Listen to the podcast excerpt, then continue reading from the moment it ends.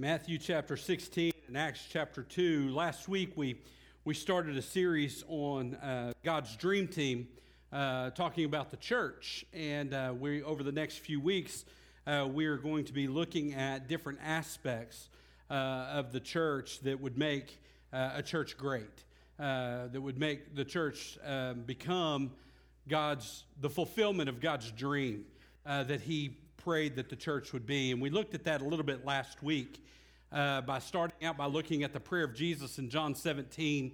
And we found that Jesus' prayer for his church was that they'd be a unified church uh, and how unity is essential uh, for us to be the church God has called us to be. Uh, today, we're going to look at another aspect of being a great church. Uh, uh, this aspect is also uh, something that is necessary or essential in us, in us as a church if we're going to be, uh, be the fulfillment of God's dream uh, for the church. In uh, 1968, the uh, Olympics were held in Mexico City, uh, Mexico, and um, the marathon uh, in that day was the last event to take place for the summer Olympic Games. And so the stadium was completely packed, it was completely full uh, thousands and thousands of people there uh, to witness the final event of the 1968 uh, Olympics. And uh, it, it, was a marathon, and um, there was a, a, runner from Ethiopia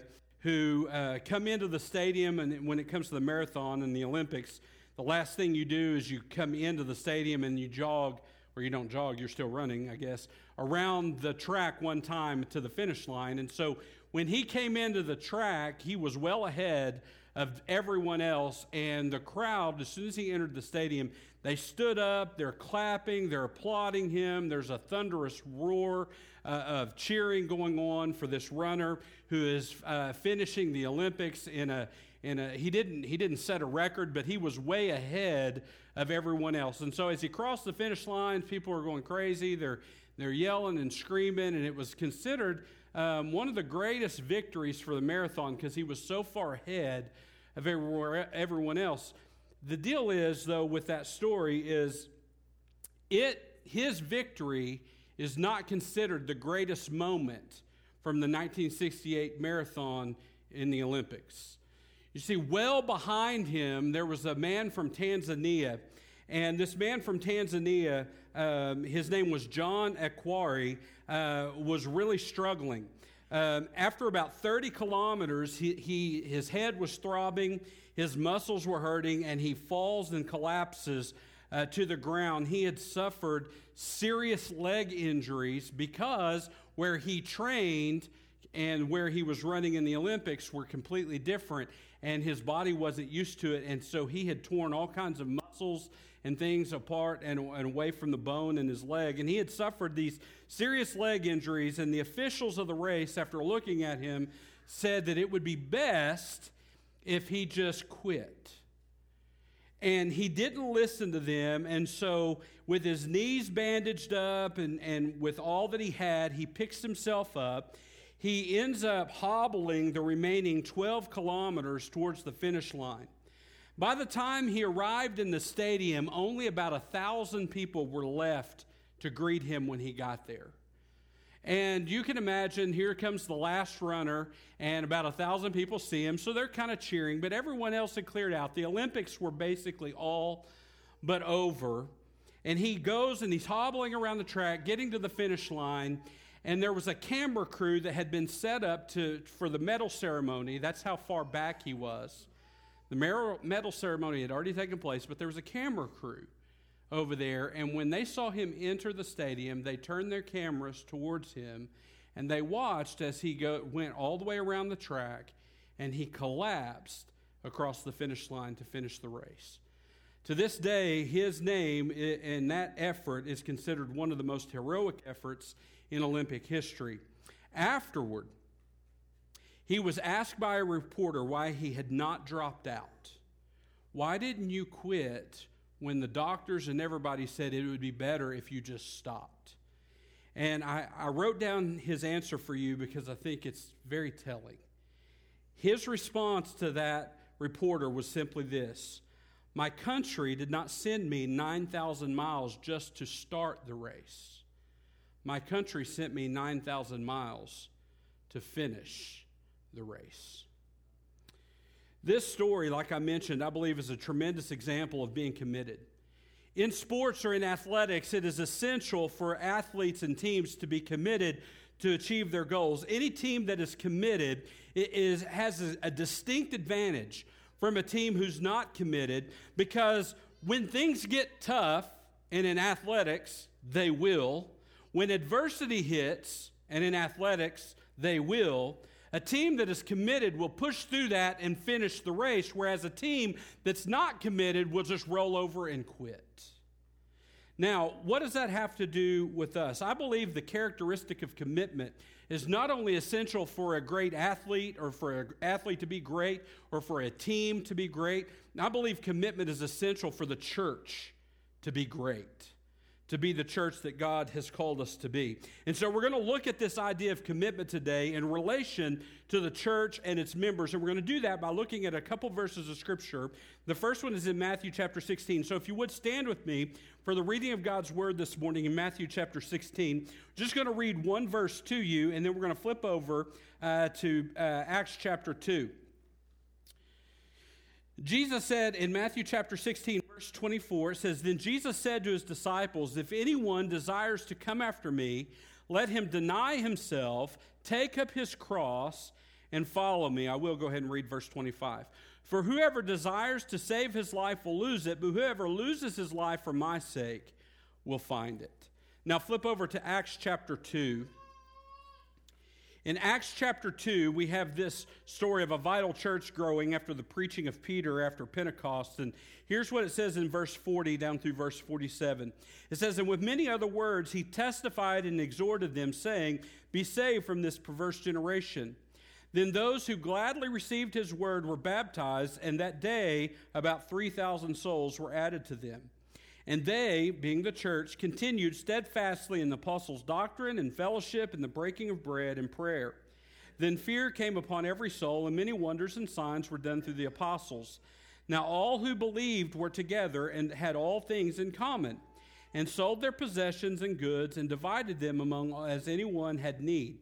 So continuing daily with one accord in the temple and breaking bread from house to house, they ate their food with gladness and simplicity of heart praising God and having favor with all people. And the Lord added to the church daily those who were being saved. Let's pray. God, today I pray that you'd bless the reading of your word. And as we begin to examine it this morning, I pray that I would decrease and that your spirit living in me would increase and that the words that be shared today would be yours and not mine. And you will find um, our hearts open and ready to receive your word today and that your spirit would work in our lives. We pray these things in Jesus' name. Amen. You may be seated. Throughout Scripture, in Matthew chapter 16, I quoted a verse that's very common. Jesus said, Anyone who wishes to follow me must, or to be my disciple, must first deny himself daily, take up his cross, and follow me. You, if you look in the Gospels over and over, Jesus, when he called his disciples, he used a specific phrase, and the specific phrase, simple but very specific, was simply, Follow me. Follow me. I want you to know this morning that great churches follow Jesus. But to do that takes a tremendous amount of commitment to Jesus. Because, as in athletics, where adversity comes, problems arise, trials come, those really are nothing compared to what life will throw at you. Life is hard. Life has painful moments, has hard moments, has scary moments, has difficult moments. And if we're not committed, to following Jesus, when that adversity hits, we'll walk away. One of the greatest testaments to that in Scripture, and I didn't read these verses, but it's a story simply found in the book of John when Jesus was teaching on being the bread of life, the eternal bread, of life. And he was comparing it back to the bread their ancestors had eaten, the manna from heaven. And yet they ate the manna from heaven and they still died. And he's saying, But if you eat the bread of me, you will not perish. And the Bible says that there was grumbling amongst, amongst the Jews, and there was grumbling amongst even his disciples because the teaching was difficult. It was tough. And so Jesus made a statement that we often hear, and it's the statement very simply that says, None of you can come to me unless the Father draws you to me. And the Bible says that that, that was such a tough time that many disciples walked away from Jesus. As a matter of fact, let me read this verse of Scripture exactly what it says happened. It says, From that time, many of his disciples went back and walked with him no more. But there still remained the twelve, and then this happened. Jesus said to the twelve, Do you also want to go away? And Simon Peter, who often would stick his foot in his mouth because he'd say things off the cuff, answered and said this Lord, to whom shall we go? You have the words of eternal life. You see, a committed person understands who they're committed to and what that commitment means. And so, if a church is going to be a great church, then the church has to be committed to Jesus because, as in life, as in sports, life inside the church gets difficult and gets hard and gets contentious from time to time. And, and, when that comes, if the church is not committed to Jesus, people will quit. People will walk away. I read something today or the other day, it really made me um, kind of perk up because I think it's true based off all the stories I hear. But it said that America, the United States of America, is the only continent on the planet where Christianity is not growing. And I had to ask myself, I wonder why that is. And I believe a big part of that is because churches lack commitment to Jesus.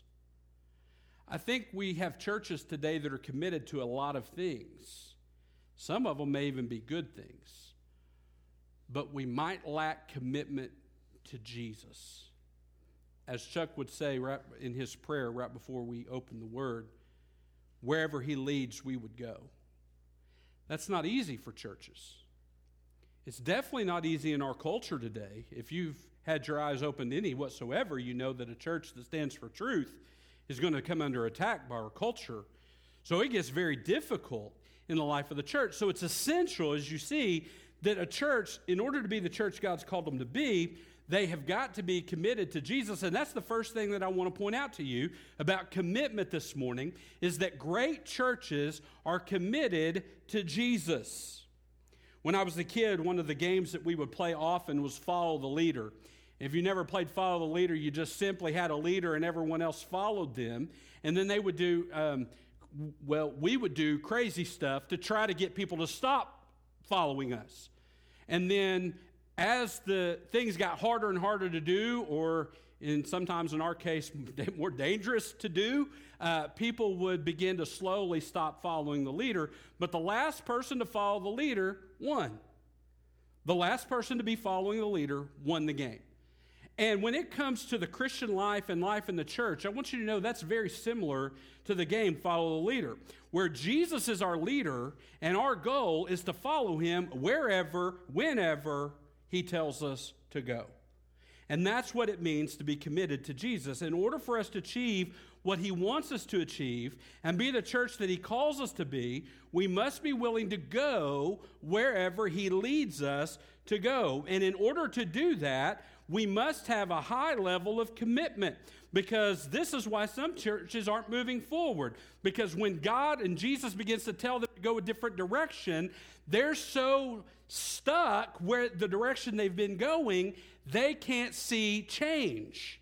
And they can't change. As a matter of fact, as a pastor in Southern Baptist churches, it's kind of an ongoing joke, but, but it's true in a lot of ways. Sometimes Southern Baptist churches view the word change as a curse word.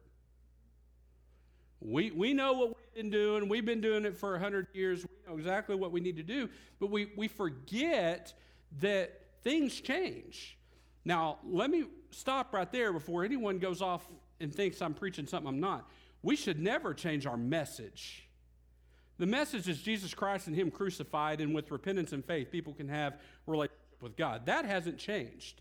And uh, any church that changes that, they're changing the wrong thing. We can't change our message, but we ought to be willing to change our method based off who we're trying to reach and who we're trying to meet. And sometimes God is leading churches sometimes to do that, and they just can't do it because change is uncomfortable. Now, I want you to think about this for a minute. If you and I think change is uncomfortable, think back to the disciples that Jesus called and the changes they had to make. Simon and Peter were fishermen. So was Andrew. Simon, Peter, and Andrew were fishermen. And then all of a sudden, they're disciples, preachers, who were unlearned, who had no real education. Yet Jesus said, Follow me, and I'll make you fishers of men. I don't know about you, but catching fish and catching men probably are not the same thing. And one's probably a little harder than the other one. Then you got Matthew, who was a tax collector, all of a sudden following Jesus and advancing the gospel as a preacher. That's a little bit different.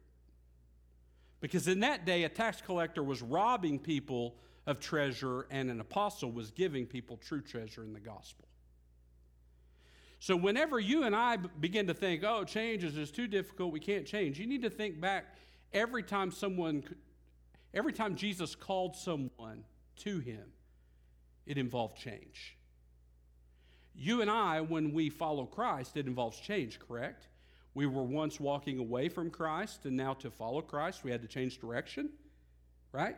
And so there's change that's going to be involved in that. And, and I'm not saying every change is of Him in the church and we ought to just change everything. But what I am saying is if Jesus leads us to change, then we ought to change. But to do that, you have to have a high level of commitment. Because if you're not committed to Jesus, those changes won't happen and the church begins to decline. Now, I believe that's why some churches aren't moving forward. They simply don't want to follow Jesus. But great churches are committed to following Jesus wherever he leads them to go. The second aspect of being committed to make a church great is that great churches are not just committed to Jesus, they're committed to worship. Now, I'm not going to spend a whole lot of time on worship this morning, or actually even our next point, because they're actually the emphasis of our next two sermons. We're going to preach on worship next week. But, but great churches are committed to worship. Now, there is much confusion as to what worship is today. Uh, for some people, worship is simply music or singing. For others, worship is just an event to be attended. Uh, for others, even worship is an avenue of entertainment where we see the stage and the people on the stage as the entertainers, and the audience is the audience. I, I mean, we, we, we very much resemble the entertainment industry if you think about it. Very much so um, a stage with musicians and an actor. Where, where do you find that at? You find that on Broadway. And who are they entertaining? The audience. But true worship is simply this those on the stage are just lead worshipers. The, uh, the, the congregation are the worshipers, and they worship an audience of one, and that's the Lord Jesus Christ. But sometimes we get that confused. I had a pastor one time, one of my favorite men in all the world, and say this. He'd get up and he'd say, Some of you, you, you need to get some joy in your life. He's like, Some of you are sitting back like this, like, bless me if you can. He was like, But I'm sorry to tell you, I ain't here to bless you. I'm here to bless God. And if you don't get blessed because I'm blessing God, then you might want to go somewhere else. He would just lay it out there. Why? Because he wanted to make sure the people out there knew that he wasn't there for their entertainment. And he wasn't there to make them happy. He was there to preach the word of truth to them and let the Holy Spirit use that to work in their lives. That's what we do. We lift up our songs and praise not to entertain you, but to lead you to do the same. We preach the word of God to you, not to entertain you, but to lead you closer to God through his word that you may be changed. That's what we do. In any church, to be a great church, needs to be committed to biblical worship. So, what is biblical worship? And again, I don't want to jump too far ahead because we're going to spend a lot of time here next week. But that's why I read the verse in Acts chapter 2. Look at verse 42, and we'll sum it up real quick. In verses 42 and 47, I believe there are three aspects, and there's others, but I'm just going to sum these up for us and what true worship looks like. First of all, true worship involves the study of God's Word. If you look at it in verse 42, it says, And they continued steadfastly in the apostles' doctrine. Basically, they continued steadfastly in the teaching of the, the doctrine of the apostles, which is the, the foundational truths that we now have in Scripture. And so they, they gathered together and they studied what God and Jesus had revealed to the apostles and to the disciples, and they began to study those things and learn them so they could apply them to their lives. A lot of people, there, there's a big debate in, in, in uh, pastoring right now where on what kind of preaching the church needs or what kind of preaching is biblical and what kind of preaching is not biblical. And there's a big group of pastors out there today. They're, they're called exegetical preachers. And what that simply means is exactly what we're doing on Sunday nights. They pick a book, they start in chapter 1, verse 1, and they work their way through the whole book. There is absolutely nothing wrong with that approach to preaching. That's what a lot of preachers do. Then the other, to- the other aspect is called topical preaching, where there's a topic and the pastor preaches around this topic. Now, if you've been here for any amount of time, you can pretty much tell what I do on Sunday mornings. I'm very much a topical preacher, and I've had a lot of debates because the pastors, a lot of them that believe in exegetical only preaching, believes that pastors that aren't doing that aren't preaching biblically. The problem with that is when you read Paul, Paul didn't preach exegetically, Paul preached topically. All of his letters are topical letters. And so, what I do is I pray and ask God to give me the topic that we need to cover and then for him to give me the word that I need to cover it so I can give that to you. And the reason why I'm adamant that that's the way God's called me to preach is because I believe sometimes there are churches out there preaching things that's not bad things to preach, it's just not relevant to what that church needs in the moment. Now, I'm not saying God can't use His word. I believe He always uses His word. But I'm telling you right now, when a church out there on a Sunday morning is trying to reach lost people or trying to engage their congregation to reach lost people, and they're preaching on seven foundational truths for dispensational theology in light of the blood moons of last year and the coming blood moons of this year, according to, you see what I'm saying? And yes, there are preachers out there that that's what they preach very long, very theological. Not that they're bad, they're not wrong, and I'm not saying anything bad about them. What I'm saying is sometimes the church is not getting fed what they need in the moment so they can follow Jesus in the moment for now, what they need now. And so great churches are focused on studying God's word so that it'd be relevant for them and how that applies into our lives today. Um, they are focused, according to verse 42, on prayer. Prayer was an essential part of the church in the early church. and it needs to be more of a part of the church today. We need to spend more time in prayer, both corporately and privately. And then the third thing that I believe that they were committed to in their worship was praise. And you have to look down in verse 47 to that. It says, and, and daily they, they praised God together. They praised in verse 47. Now, I want you to know praise is essential because I believe with all my heart that you can't go out in ministry effectively and you've been until you've been up to the Lord affectionately. Scripture, Jesus said it like this If I be lifted up, I'll draw all men to myself. Now, the, the overwhelming first principle that Scripture teaches is that unless Jesus was raised up and lifted up on the cross, then people couldn't be saved.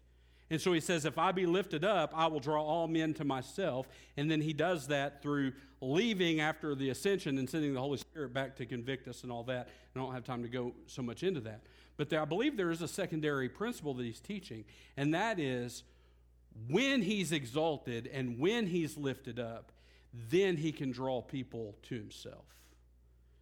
And so a church needs to spend time in the Word of God. They need to spend time praying and they need to spend time praising. And great churches are committed to their worship and the Lord. And now herein lies the problem. Many just don't see the necessity for consistent worship of the Lord. We don't see a need to be here consistently or, or constantly. And, and so we don't, we don't get into the word like we should. We don't pray, and we, we very seldom spend time corporately praying. When I first started in the ministry, even when I was growing up as a teenager, when our church talked about people being committed to church attendance, a committed church member was considered those who were there Sunday morning, Sunday night, and Wednesday night. Right? Do you all remember those days? When, when you would say, when, when, Sunday morning, Sunday night, Wednesday night, uh, those that were committed were there those three times, or as other people would say, they were there every time the doors were open. and then you had those who were committed, but, but not fully committed, and you, they were the considered, you know, they'd be two out of the three most weeks. And then you had some that were there, you know, once a week, which is normally Sunday morning. Do you know now? excuse me. Pretty much the universal the universal definition of committed is just their Sunday mornings. Anyone who's just there Sunday morning, that's com- considered committed. And, and, we've, we've went from committed being, we come and attended now. Someone's like, oh, he's going to preach on not coming to church. And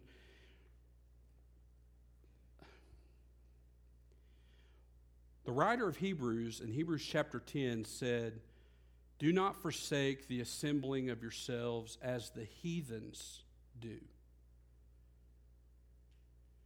But all the more as you see the day approaching. Hebrews chapter 10, verse 25. As we get closer to the return of Jesus, we need to spend more time together, not less. Why? Because Scripture says that as the day gets closer, times get harder. Evil will grow. Hello? Look around. I don't know about you, but I was thoroughly disgusted in the last few weeks when they passed a law in New York allowing uh, abortion up to the moment of birth. We can sit here and discuss abortion all day long and be graceful. That's murder. And now you've got a state in our, in our culture voting, and, and they have a governor who thinks that it's okay for them to even consider post birth abortion. Murder. That, it's murder in our culture. Yay! And we want to meet less. no, we need to meet more. Why? Because when we come together, we praise God together, we study God's Word together, we're strengthened together, and we can go out and make an impact together. That's why. And so, great churches are committed to worship, and then lastly, excuse me, been battling this cough for about two weeks. Great teams are committed to their mission, simply. Great teams are committed to their mission. For any team to be successful, they have to stay committed to their mission. A lot of teams struggle when adversity hits, and it will, because when it hits, they lose sight of their mission and they become focused on their problem. And many will come to the conclusion that accomplishing the mission just simply ain't worth it. I mean, we can set goals guys in sports. Like we next year, Brendan, you're a junior. Next year, your senior year, we come to football and say, let's set some goals. And we can do those all day long, but if we don't have any commitment to achieve them, are we going to achieve them? No. Why? Because in football, adversity hits, right? You've been hit by some of them. It hurts a little bit, doesn't it? Yeah. Adversity comes, and if you're not committed to your mission, when it hits, you're not going to continue. Why? Because it's not worth it. It's not worth it. I, I don't. Uh-uh. I don't want any part of that.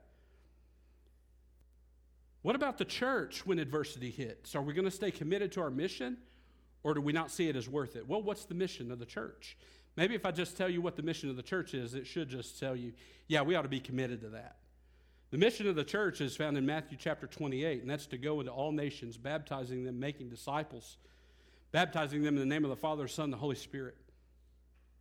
It's the fulfillment of Acts chapter 1, verse 8, where Jesus told his disciples, But you will receive power when the Holy Spirit comes upon you, and you will be my witnesses in Jerusalem and Judea and Samaria and to the ends of the earth. The mission of the church is not just meeting together on Sunday or Sunday night or Wednesday. The mission of the church is not singing songs and, and, and opening the Word of God and praising God. The mission of the church is taking the gospel to the ends of the earth. That's the mission. And let me tell you something when the church starts accomplishing that mission, you put a big old target on your back. And you're going to come under attack, and you're going to have adversity, and you're going to have trouble as a church. So, are you going to stay committed, or are you going to quit? I believe some churches just roll over and quit. I, for one, I'm not much on quitting. I don't believe in quitting, almost to a fault sometimes. But I definitely do not believe the church should ever just roll over and quit. Because I'm committed. I'm committed to Christ, to his to worship, and to the mission. And for a church to be great, we must be committed to those as well. You know, we live in a throwaway and jump around society where when something goes bad, you just throw it away. Or if you don't like what you're getting, just go somewhere else. And that's led to a severe downturn in commitment to anything. And if we're not careful, commitment can begin to wane inside the church as well. And I believe it's already started in a lot of churches. And if we're not careful and it infiltrates our church, that church is in for a rocky at best future. We must stay committed. Even when things get hard or things don't seem to work, we must stay committed to Christ, worship, and our mission. How do we stay committed when things get hard? Just like Paul or Peter said when Jesus said, Don't you want to quit too? That's not what he said. He said, Don't you want to go away too? It's the same thing. Don't you want to leave? Don't you want to quit? Peter said, Where would we go? You have the words of life. How do we stay committed? Realize who we're committed to. He's the only one that has words of life.